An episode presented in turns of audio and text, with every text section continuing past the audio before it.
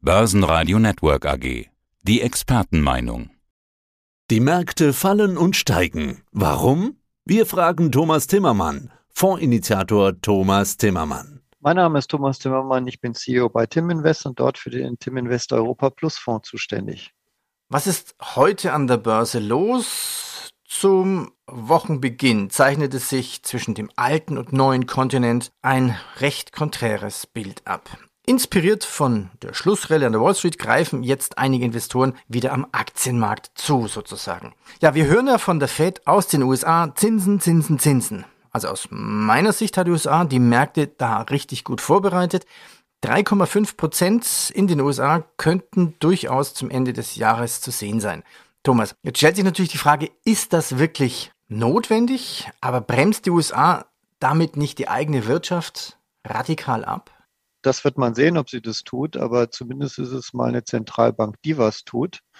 Und das ist eigentlich das zentrale Thema, weil wir haben ja Inflationsraten, die extrem hoch sind, äh, teilweise schon zweistellig. Und es muss was getan werden. Und die Amerikaner sind da recht resolut. Ich glaube, der Grund, warum der Aktienmarkt in den USA nicht vollkommen abschmiert, ist, weil sie so offen und klar darüber redet und das vorbereitet. So eine Notenbank hat ja auch immer die Möglichkeit, wenn sie merkt auf dem Weg, dass die äh, Maßnahmen, die sie ergreift, zu stark sind, die wieder zu mildern. Das geht ja es geht ja genauso schnell wie alles hochfahren. Das haben wir ja in den ganzen Krisen gesehen. Äh, insofern wäre ich da tiefenentspannt, dass die, dass die Zentralbank äh, zu viel macht. Generell machen alle Zentralbanken zu wenig für die Inflationsraten, die wir haben. Die Begründung ist, es ist alles nur vorübergehend und beruht auf der Pandemie. Aber äh, dafür sind diese Inflationsraten halt schon zu lange zu hoch. Und die Frage ist auch, was gefährden wir eigentlich? Wir haben gesundes Wachstum in den USA von 3,2 Prozent, weltweit immer noch starkes äh, Wachstum, trotz Covid, trotz Krisen, trotz Krieg etc. Insofern würde ich das wirklich entspannt sehen. Dann gehe ich nochmal näher drauf ein. Bei uns steigende Corona-Fälle, Lieferketten, Zinswende, schnellere Zinserhöhung, Kriegsnachrichten, also ein Mix, auf die die Aktien drücken nochmal zu uns. Also du sagtest ja, wie heißt es von der Fed? Stopp erstmal. Keine Eile, keine Zinsen. Wir lassen uns Zeit. Schauen wir mal im nächsten Monat. Warum eigentlich nur so zaghaft? Das Ganze nur wegen Italien und vielleicht anderen äh, südländischen Schuldenländern? Ich denke, es ist wirklich bei der EZB eine Diskussion in der EZB, was jetzt der richtige Weg ist, denn dort will man bestimmt nichts falsch machen und zusätzlich haben wir ja in Europa zurzeit noch einen Krieg und das ist auch eine Sondersituation. Und im Übrigen, alle Aktionäre können sehr dankbar sein, dass die EZB so zögerlich ist, denn der einzige Grund, warum meines Erachtens der DAX heute über 14.000 steht, ist die EZB und die Zinspolitik. Wir haben im Prozent im Prinzip eine total lockere Geldpolitik immer noch und das unterstützt den Aktienmarkt und das hat ganz gravierende Auswirkungen in den Kapitalmärkten, die historisch sind. Also nehmen wir mal die, die Differenz an, gucken wir uns mal die Differenz an, USA, Europa. Also die zehnjährige Rendite der amerikanischen Staatsanleihen war vor kurzem über drei Prozent. Und was dort passiert ist, dass ein 40 Jahre langer Trend. 40 Jahre sind die Zinsen, die zehnjährigen Zinsen in den USA gesunken. Die waren mal in der Spitze 1981 bei knapp 16 Prozent. Und die waren mal im Tief 2020, gar nicht so lange her, Pandemie begründet, bei 0,3 Prozent. Und dieser Trend, der über 40 Jahre angehalten wird, der wird gerade nach oben verlassen, wenn die Zinsen über 2,8 Prozent sind am langen Ende in den USA. Und im Moment sind sie genau 2,8 Prozent. Also wir sind genau auf dieser Linie drauf. Mhm. Und weil die Zinsen so attraktiv sind in Amerika und weil aus Europa überhaupt kein Signal kommt, dass die Zinsen vielleicht mal hochgenommen werden könnten, darunter leidet natürlich der Euro, weil die großen Anleger umschichten in den amerikanischen Raum, um an die attraktiven Zinsen dran zu kommen. Und da haben wir den nächsten historischen Chart. Also wir haben im Euro-US-Dollar im Moment einen Kurs von 1,0691 und wir hatten zuletzt das Tief 2020 war bei 1,0688, davor in 16 bei 1,0517. Das heißt, wir sind ganz nah oder unmittelbar auf den Tiefständen der letzten fünf, sechs Jahre. Und wenn wir die unterbieten, gehen wir in Richtung Parität. Und dann war der letzte Tiefstand 0,87 und das war im Jahr 2002. Das heißt, im Euro-US-Dollar-Chart wird im Moment eine 20-jährige Marke im Prinzip angegriffen und wahrscheinlich äh, nach unten unterboten. Das sind eigentlich die zentralen Themen. Und wenn wir jetzt den Kreis schließen zur EZB, was bedeutet das eigentlich für die EZB? Wenn der Euro so schwach ist, dann importieren wir natürlich weiterhin Inflation. Und der Druck auf der EZB wird steigen und steigen und steigen. Solange die EZB so tut, als wenn sie das alles nicht groß interessiert, werden die Aktien gestützt durch ihre ultralockere Geldpolitik, die überhaupt nicht mehr passt, nicht mal mehr passt auch zu den Wachstumsraten, die wir selbst in Deutschland haben. Der letzte IFO-Index war ja trotz Krieg jetzt gar nicht mal so schlecht, ja. Und das würde bedeuten, wenn die EZB jetzt in den nächsten Monaten erkennt, dass sie radikal den Kurs ändern muss, dann haben wir natürlich eine Bewegung im Euro-US-Dollar, aber dann werden wir vor allen Dingen eine Bewegung im Aktienmarkt haben. nach, nach unten vermutlich, oder? Also wenn jetzt ja, die EZB genau. noch länger wartet, noch länger und dann noch länger und ja. dann plötzlich kommt und die Zinsen doch drehen muss, und wenn die Zinsen dann über Nacht kommen, ja, werden die Aktienmärkte dann wirklich stark einbrechen? Ja, ich denke schon. Also wenn wir uns die Entwicklung im, S&P anschauen, dann waren wir jetzt vor kurzem, also vorletzten Börsentag, waren wir auf dem Low quasi fast von von Anfang des Jahres, als das Ganze losging. Das Low Anfang des Jahres äh, bei uns im März war 12.400 im DAX.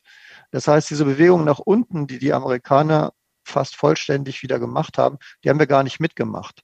Das heißt, wir haben nach unten wegen der Zinspolitik noch Luft nach unten, wenn plötzlich die EZB die Zügel doch ein bisschen mehr anstrafft. Und das Zweite ist natürlich, dass dieser geopolitische Konflikt, den wir in der Ukraine haben, der spitzt sich ja immer mehr zu. Es wird immer mehr zum Stellvertreterkrieg. Und es ist vollkommen unklar, wie das ausgeht, meines Erachtens. Und das ist das zweite große Risiko. Ansonsten sind wir übergeordnet technisch in einem reinen Bärmarkt, auch beim DAX. Man kann einen wunderschönen Kanal einzeichnen. Das heißt, also Bärenmarkt, der Abwärtstrend ist weiterhin intakt. Wo sind die unteren Marken dann? Fangen wir mit oben an. Ja. Oben ist im Moment so 14.400 und unten wäre so im Moment knapp über 13.500. Und in dieser Range bewegt er sich im Prinzip hoch und runter. Und wir haben jetzt aber auch handelstechnisch am Markt gemerkt, die 14.000 wird schon brutal verteidigt. Also das ist schon stark, was da passiert.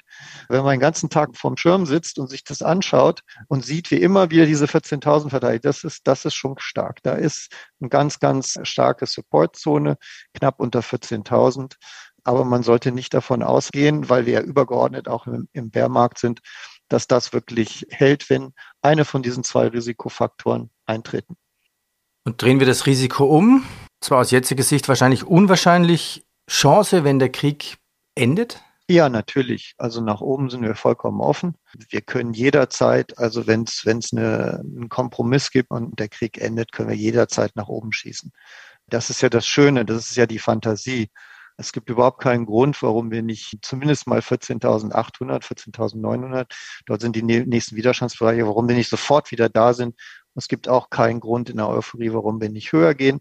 Denn die Gewinne der Unternehmen, die jetzt auch reinkommen, sind alle ganz, ganz okay. Also, und äh, die Frage ist ja auch immer noch, was soll man denn bitte kaufen außer Aktien? Wo soll man denn bitte Geld investieren? Also klar. Ja, das wäre das wäre auch eine Frage. Also ja. sind Anleihen eine neue Assetklasse vielleicht sogar 2022 oder zumindest Festgeldparkplatz?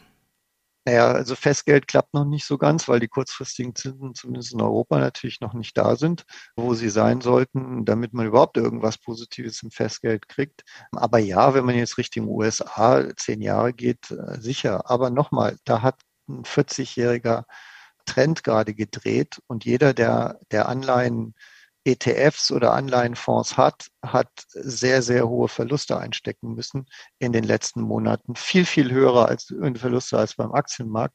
Und selbst wenn ich jetzt 2, 3 Prozent Zinsen bekomme bei einer Inflation von 6, 7, 8 Prozent, ist das auch überschaubar.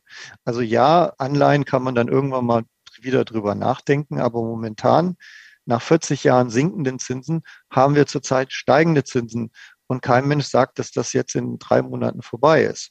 Und wenn man sich die anderen Alternativen anguckt, Rohstoffe sehr schwer da rein zu investieren. Aber das Öl ist jetzt auch schon längere Zeit bei 100 Dollar und bewegt sich auch nicht mehr groß. Da hat es mal einen Schuss nach oben gegeben. Da ist jetzt erstmal wieder Ruhe. Und selbst der sichere Hafen Gold, vier Prozent plus in diesem Jahr, ich weiß es nicht. Also da ist wahrscheinlich dann auch nichts mehr drin, wenn sich irgendetwas entspannt. Und die anderen Märkte sehen grausam aus. Also China A50, die 50 da, größten da, da, Werte da China mal, minus 18 Prozent. Da wollte ich gerade mal nachfragen. Mach doch mal deine Chartlisten auf. Mach, gib uns doch mal einen Überblick. Wo stehen wir denn jetzt heuer, year to date bisher? Europa, also der DAX, USA? Ja, der DAX, ja, der DAX hat im Moment minus 11,3 Prozent auf der Uhr für dieses Jahr, der Eurostox 50 minus 11,6, der Stock 600 minus 7,9, relativ stark, habe ich immer darauf hingewiesen. Der S&P 500 ist bei minus 10 Prozent, der Nasdaq, die Technologiewerte, minus 17 Prozent, äh, China A50 minus 17,5 Prozent, Japan minus 7 Prozent. Und das sind natürlich auch Marken, wo jemand, der jetzt langfristig denkt, durchaus Positionen nochmal wieder aufbauen kann. Wieso denn nicht? Ne, man muss ja nicht alles sofort investieren, sondern man kann ja über die Zeit langsam einsteigen. Also für Langfristinvestoren würde ich sagen, sind das alles schon Levels, wo man langsam Positionen aufbauen kann. Breit diversifiziert, so gut, so gut es geht. Ähm, aber ich denke schon, dass das Sinn macht. Was hältst du vom Eurostock Europe 600 Banks? Also der mit den Banken. Der beinhaltet ja die größten Aktienmärkte für Banken in Europa. Sind das vielleicht die nächsten Zinserhöhungsgewinner? Könnte sein, wobei heute gerade eine Bank nicht so gut, eine, die eigentlich die größte europäische Bank nicht so gute Zahlen gemeldet hat. Ich bin generell nicht so ein Sektorenfan, weil äh, auch ich finde, die Lehre der letzten 12 bis 15 Monate war, dass man sehr schlecht prognostizieren kann, wie die Sektoren laufen. Also wir hatten ja die Covid-Sektoren-Diskussion, dann hatten wir immer die Technologie-Hype, aber Technologie ist gerade minus 18 Prozent. Wir haben immer wieder diese Themen. Also wer, wer Zeit und Lust hat, sich mit Sektoren und diesen Themen auseinanderzusetzen, soll gerne darauf spekulieren. Aber ich sehe Risk-Return da eigentlich nicht gegeben. Ich würde nicht einseitig auf eine Sektor setzen und erst recht nicht auf Banken. Also year to date DAX minus 11, S&P minus 10, Nasdaq minus 17, Japan minus 7, Eurostox auch fast minus 8 Prozent. Mit welcher Strategie hast du dich positioniert bei deinem Fonds? Ja, es ist eigentlich die gleiche Strategie. Wir sind äh, voll abgesichert nach unten mit Put-Optionen an der Eurex. Also wir haben 95 Prozent ETFs, davon die Hälfte in DAX und Eurostox 50, die andere im Stock 600. Also ein stinknormaler eigentlich ETF-Dachfonds nach oben, aber durch Put-Optionen an der Eurex nach unten abgesichert. Und alles andere im Tagesgeschäft ist eigentlich Seitwärtsprämien generieren, um diese Absicherung zu finanzieren und auch die Absicherung selber zu managen. Also so eine Absicherung zu managen ist ein konstanter Prozess.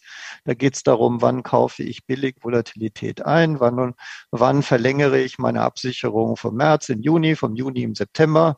Und da sind wir eigentlich mittendrin. Und das andere ist Tagesgeschäft. Die impliziten Volatilitäten sind immer noch hoch. Also für Privatanleger Discount-Zertifikate, Aktienanleihen. Das sind ja alles Profile, die eigentlich attraktiv sind sind, auch um nochmal tiefer reinzukommen. Das kann man eins zu eins im Fonds auch machen. Also wir haben zurzeit, heute Morgen haben wir gerade äh, Put-Optionen für übernächsten Freitag im DAX verkauft und für diesen Freitag zurückgekauft. Und dadurch kommen Seitwärtsprämien rein, die kompensieren die Kosten aus der Absicherung und in manchen Wochen überkompensieren sie sie auch, insbesondere wenn der DAX jetzt kleben bleibt in dieser Range zwischen gefühlt 13.800 und 14.600, wo wir drin sind. Also während wir eigentlich warten, dass die großen Ereignisse alle passieren, kann man ruhig mit Seitwärtsrenditen noch Geld verdienen. Und deswegen liegt der Fonds auch nach wie vor gut. Also wir sind jetzt bei minus 3,1 Prozent dieses Jahr. Äh, und äh, unser Bestreben ist natürlich, den Fonds jetzt möglichst schnell über die Nulllinie zu bekommen. Wie viel Cash an der Seite? Ja, wir haben ja gar keinen Cash. Also wir, wir, also im Prinzip ist unser Profil vom Risiko ja noch defensiver als ein Mischfonds. Und der klassische Mischfonds, der hat ja so, was weiß ich, 40 Prozent Anleihen, 60 Prozent Aktien. Wir haben 95 Prozent Aktien, aber trotzdem nur eine synthetische Aktienquote von 48 oder zurzeit sogar 46 Prozent. Wie macht man das, indem man keinen Cash hat? Naja, dadurch, dass man die ETFs halt absichert, dadurch wird implizit so eine Art Cash-Position geschaffen oder vom Risikoprofil so eine Art Anleiheposition. Aber man hält die Anleihen nicht und deswegen hat man auch keinerlei Zinsänderungsrisiko. Also die Cash-Position ganz konkret in Euros zurzeit ist knapp über 20.000 Euro im Fonds und das Fondsvolumen ist knapp unter 8 Millionen. Thomas, vielen Dank. Danke für die Einblicke, die Charttechnik, die Analysen. Dann bis zum Börsentag Dresden. Ich danke dir, Peter, und ich freue mich drauf. Bis dann. Das war der Podcast von Tim Invest mit Thomas Timmermann. Das Börsenradio Nummer 1. Börsenradio Network AG.